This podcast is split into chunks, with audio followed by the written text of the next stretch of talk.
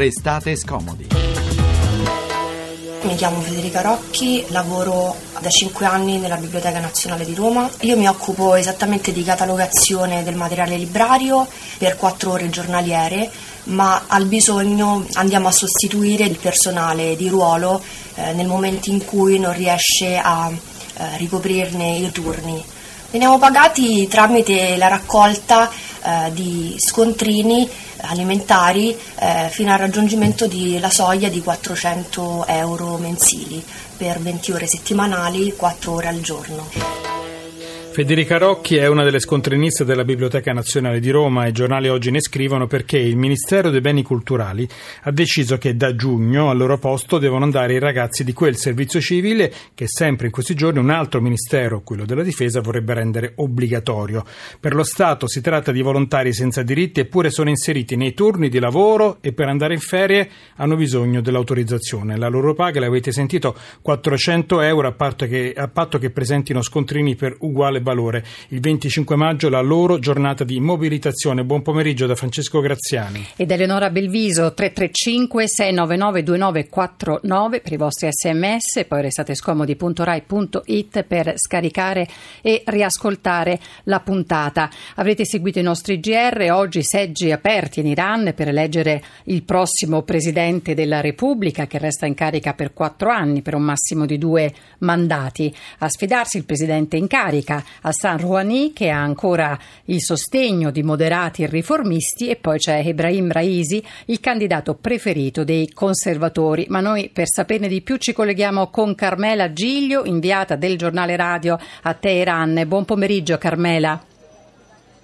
Buon pomeriggio a voi e agli ascoltatori di Radio 1. Dove ti trovi? Io mi trovo Ecco, mi trovo nel centro di Teheran eh, davanti ad una grande moschea che si chiama Husseinieh Ershad e davanti a me c'è uno spettacolo incredibile perché ecco ora qui sono quasi le sei e un quarto, i seggi dovrebbero essere chiusi eh, già quindi dalle dalle 6 del pomeriggio e invece davanti eh, a questa moschea che dicevo è una delle più grandi del centro di Teheran c'è un vero e proprio fiume di persone, soprattutto composto soprattutto da giovani, del resto questo è un paese giovanissimo.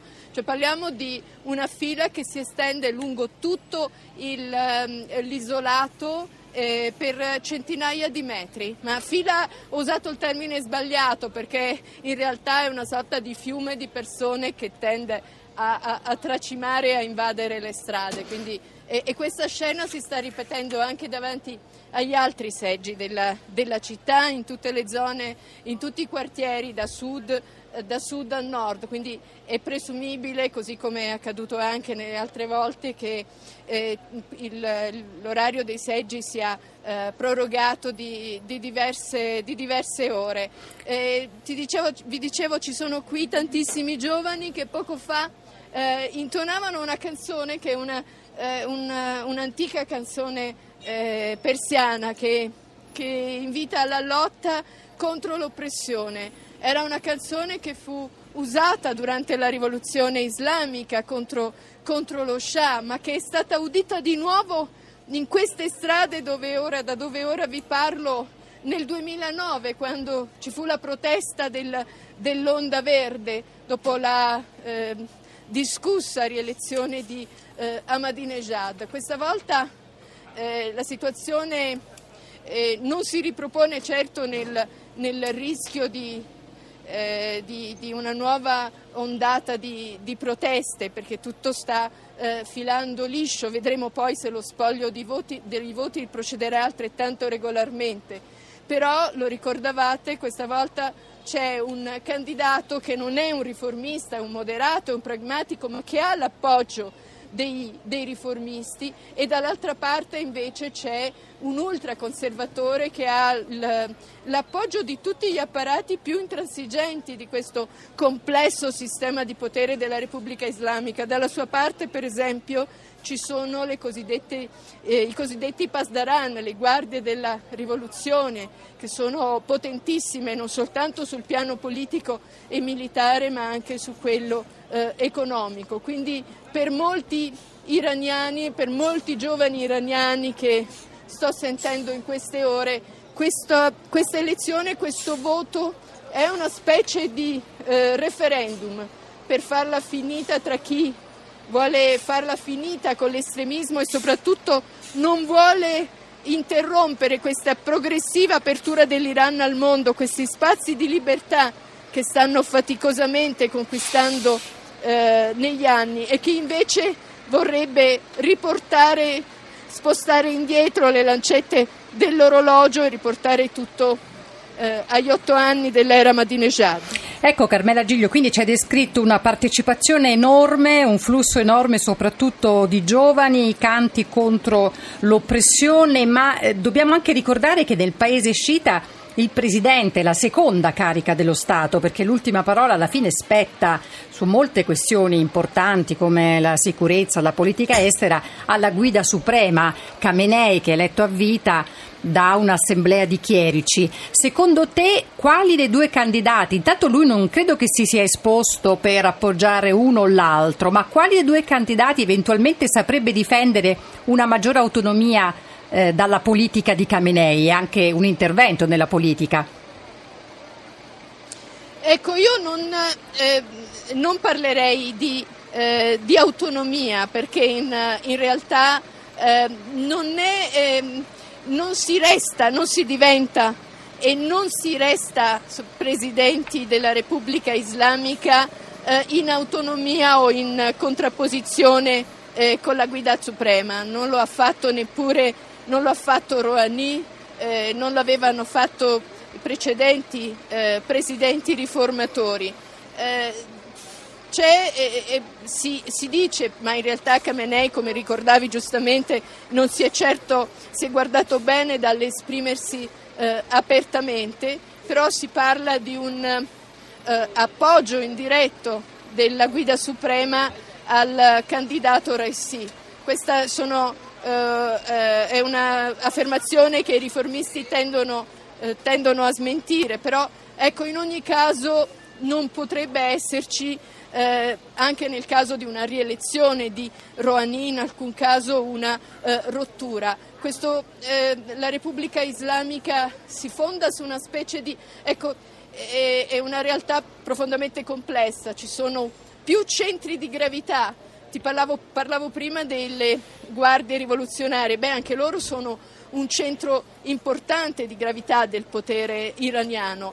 E, e, tut, e, con queste varie e all'interno muovendosi in questa orbita complessa che il, il Presidente deve cercare di, di, andare avanti e Rouhani a sentire eh, gli iraniani che gli hanno dato fiducia e che ancora oggi eh, vogliono rinnovargli questa fiducia, Rouhani è riuscito, pur quindi fra questi eh, spazi così eh, angusti e tortuosi e anche in una situazione così difficile sul piano interno e internazionale, ad aprire nuovi spazi eh, di libertà. Eh, la società civile iraniana, me ne sono, mi è balzata agli occhi, mancavo qui da un anno e me ne sono accorta, è in, è in questo periodo ancora più cresciuta, c'è ancora di più una consapevolezza di sé ehm, e ti dicevo proprio di spazi di libertà che si sono conquistati senza clamore.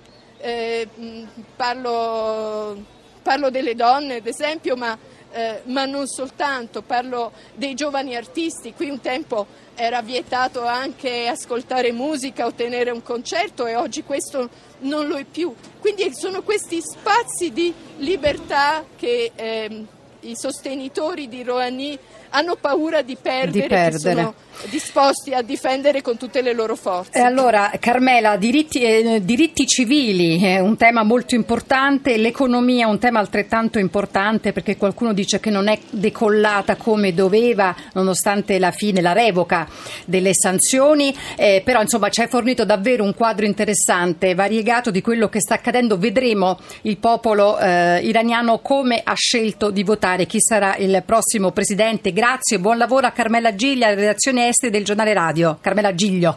Grazie. Grazie a voi. Allora, in copertina abbiamo parlato dei cosiddetti scontrinisti. Il 25 maggio ci sarà la loro mobilitazione perché il Ministero della Cultura ha deciso che al loro posto devono andare i ragazzi del servizio civile. Questo è uno stralcio della loro, il 24 maggio, no? il 25-24 maggio, è uno stralcio della loro lettera aperta che riassume anche tutta la loro storia.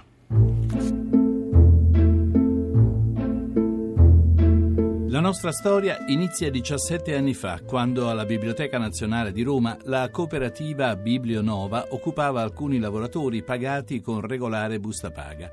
Qualche anno dopo la cooperativa fu sostituita dall'associazione Avaca, presieduta da Gaetano Rastelli, che mandava personale definito volontario per coprire i buchi lasciati dal blocco delle assunzioni nella pubblica amministrazione. Veniamo pagati solo previa presentazione di scontrini di tipo alimentare che siamo obbligati a consegnare ogni mese in cambio di un assegno di 400 euro. Per questo ci chiamano scontrinisti. Siamo però inseriti nel registro dei turni del personale della biblioteca. Garantiamo vigilanza agli accessi, servizio accoglienza, ufficio prestito, distribuzione del materiale librario e servizi di magazzino. In estate dobbiamo presentare una richiesta ferie per assentarci. Ad aprile il Ministero per i beni artistici e culturali ha annunciato che il lavoro fintamente volontario che abbiamo prestato finora sarà sostituito dal servizio civile e che il 30 giugno saremo mandati a casa senza alcuna forma di sostegno al reddito. Aderiamo quindi alla giornata nazionale di riscatto della cultura indetta dalla campagna Mi riconosci? Sono un professionista dei beni culturali, portando in piazza la nostra battaglia perché la nostra storia non è un'eccezione, ma è il racconto di quel che sta diventando il lavoro in Italia. Per questi motivi chiediamo a tutti coloro che vivono una condizione di sfruttamento e non riconoscimento del proprio lavoro a unirsi a noi e alle forze sindacali e politiche ed essere in piazza il 25 maggio alle ore 10 davanti alla Biblioteca Nazionale contro lo sfruttamento dei lavoratori del MIBACT e per valorizzare il patrimonio culturale nazionale. I lavoratori scontrinisti della Biblioteca di Roma, Federica Rocchi, Alessandra Rosati, Laura Leoni, Andrea Romano, Viola Casagrande, Fabio Barcarolo, Barbara Cingolani, Rita Milena Forte.